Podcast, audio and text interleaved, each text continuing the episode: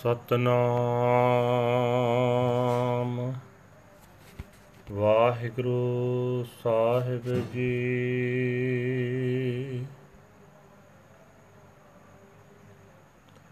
ਸਤਨਾਮ। ਵਾਹਿਗੁਰੂ ਸਾਹਿਬ ਜੀ। ਬੈਰਾੜੀ ਮਹੱਲਾ ਚੌਥਾ।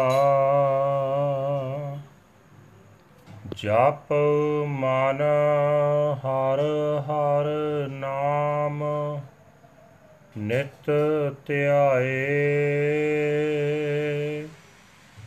ਜੋ ਇੱਛ ਹੈ ਸੋਈ ਫਲ ਪਾਵੈ।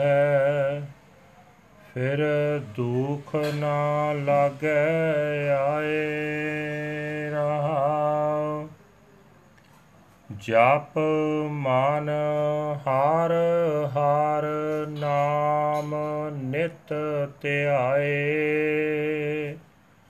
ਜੋ ਇੱਛੈ ਸੋਈ ਫਲ ਪਾਵੈ, ਫਿਰ ਦੁਖ ਨਾ ਲਾਗੈ ਆਏ ਰਹਾਉ ਸੋ ਜਪ, ਸੋ ਤਪ।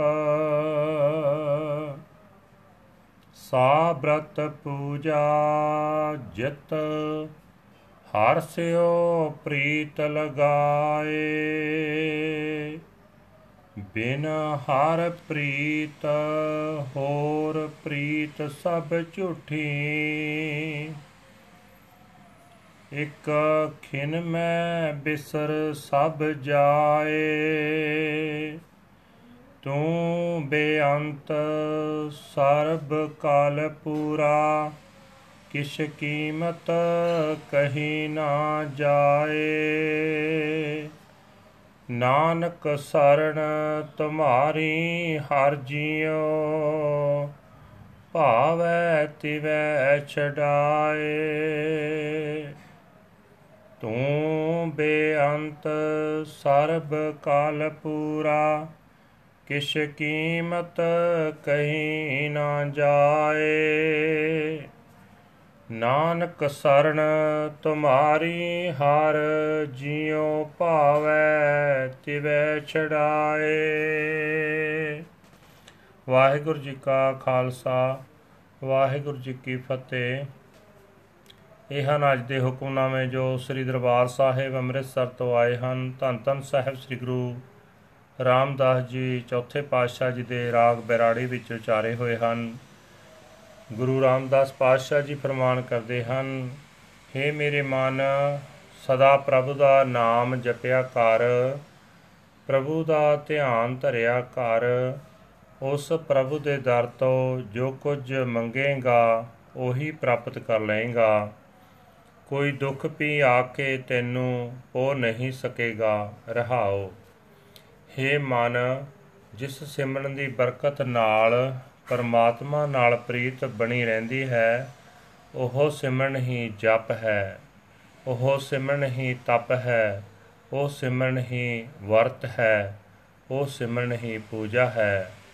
ਪ੍ਰਭੂ ਚਰਨਾਂ ਦੇ ਪਿਆਰ ਤੋਂ ਬਿਨਾ ਹੋਰ ਜਪ, ਤਪ ਆਦਿਕ ਦਾ ਪਿਆਰ ਝੂਠਾ ਹੈ। ਇੱਕ ਛਿਨ ਵਿੱਚ ਹੀ ਉਹ ਪਿਆਰ ਭੁੱਲ ਜਾਂਦਾ ਹੈ। हे ਨਾਨਕ ਆਖ हे ਪ੍ਰਭੂ ਜੀ, ਤੂੰ ਬੇਅੰਤ ਹੈ। ਤੂੰ ਸਾਰੀਆਂ ਤਾਕਤਾਂ ਦਾ ਨਾਲ ਭਰਪੂਰ ਹੈ। ਤੇਰਾ ਮੁੱਲ ਨਹੀਂ ਪਾਇਆ ਜਾ ਸਕਦਾ। ਮੈਂ ਨਾਨਕ ਤੇਰੀ ਸ਼ਰਨ ਆਇਆ ਹਾਂ। ਜਿਵੇਂ ਤੈਨੂੰ ਚੰਗਾ ਲੱਗੇ, ਮੈਨੂੰ ਆਪਣੇ ਚਰਨਾਂ ਤੋਂ ਬਿਨਾ ਹੋਰ ਹੋਰ ਪ੍ਰੀਤ ਤੋਂ ਬਚਾਈ ਰੱਖ ਵਾਹਿਗੁਰੂ ਜੀ ਕਾ ਖਾਲਸਾ ਵਾਹਿਗੁਰੂ ਜੀ ਕੀ ਫਤਿਹ this is the today's hukamnama and its translation into Punjabi. Now we are going to translate into English. Bairadi, fourth Mahal. This is the uh, Gurbani uttered by our fourth Guru, Guru Ramdas Ji Pacha, under the Raga Bairadi. Guru Sahib Ji explains, O my mind, chant the name of the Lord Har Har. Meditate on it continually. You shall obtain the fruits of your heart's desires, and pain shall never touch you again. Pause.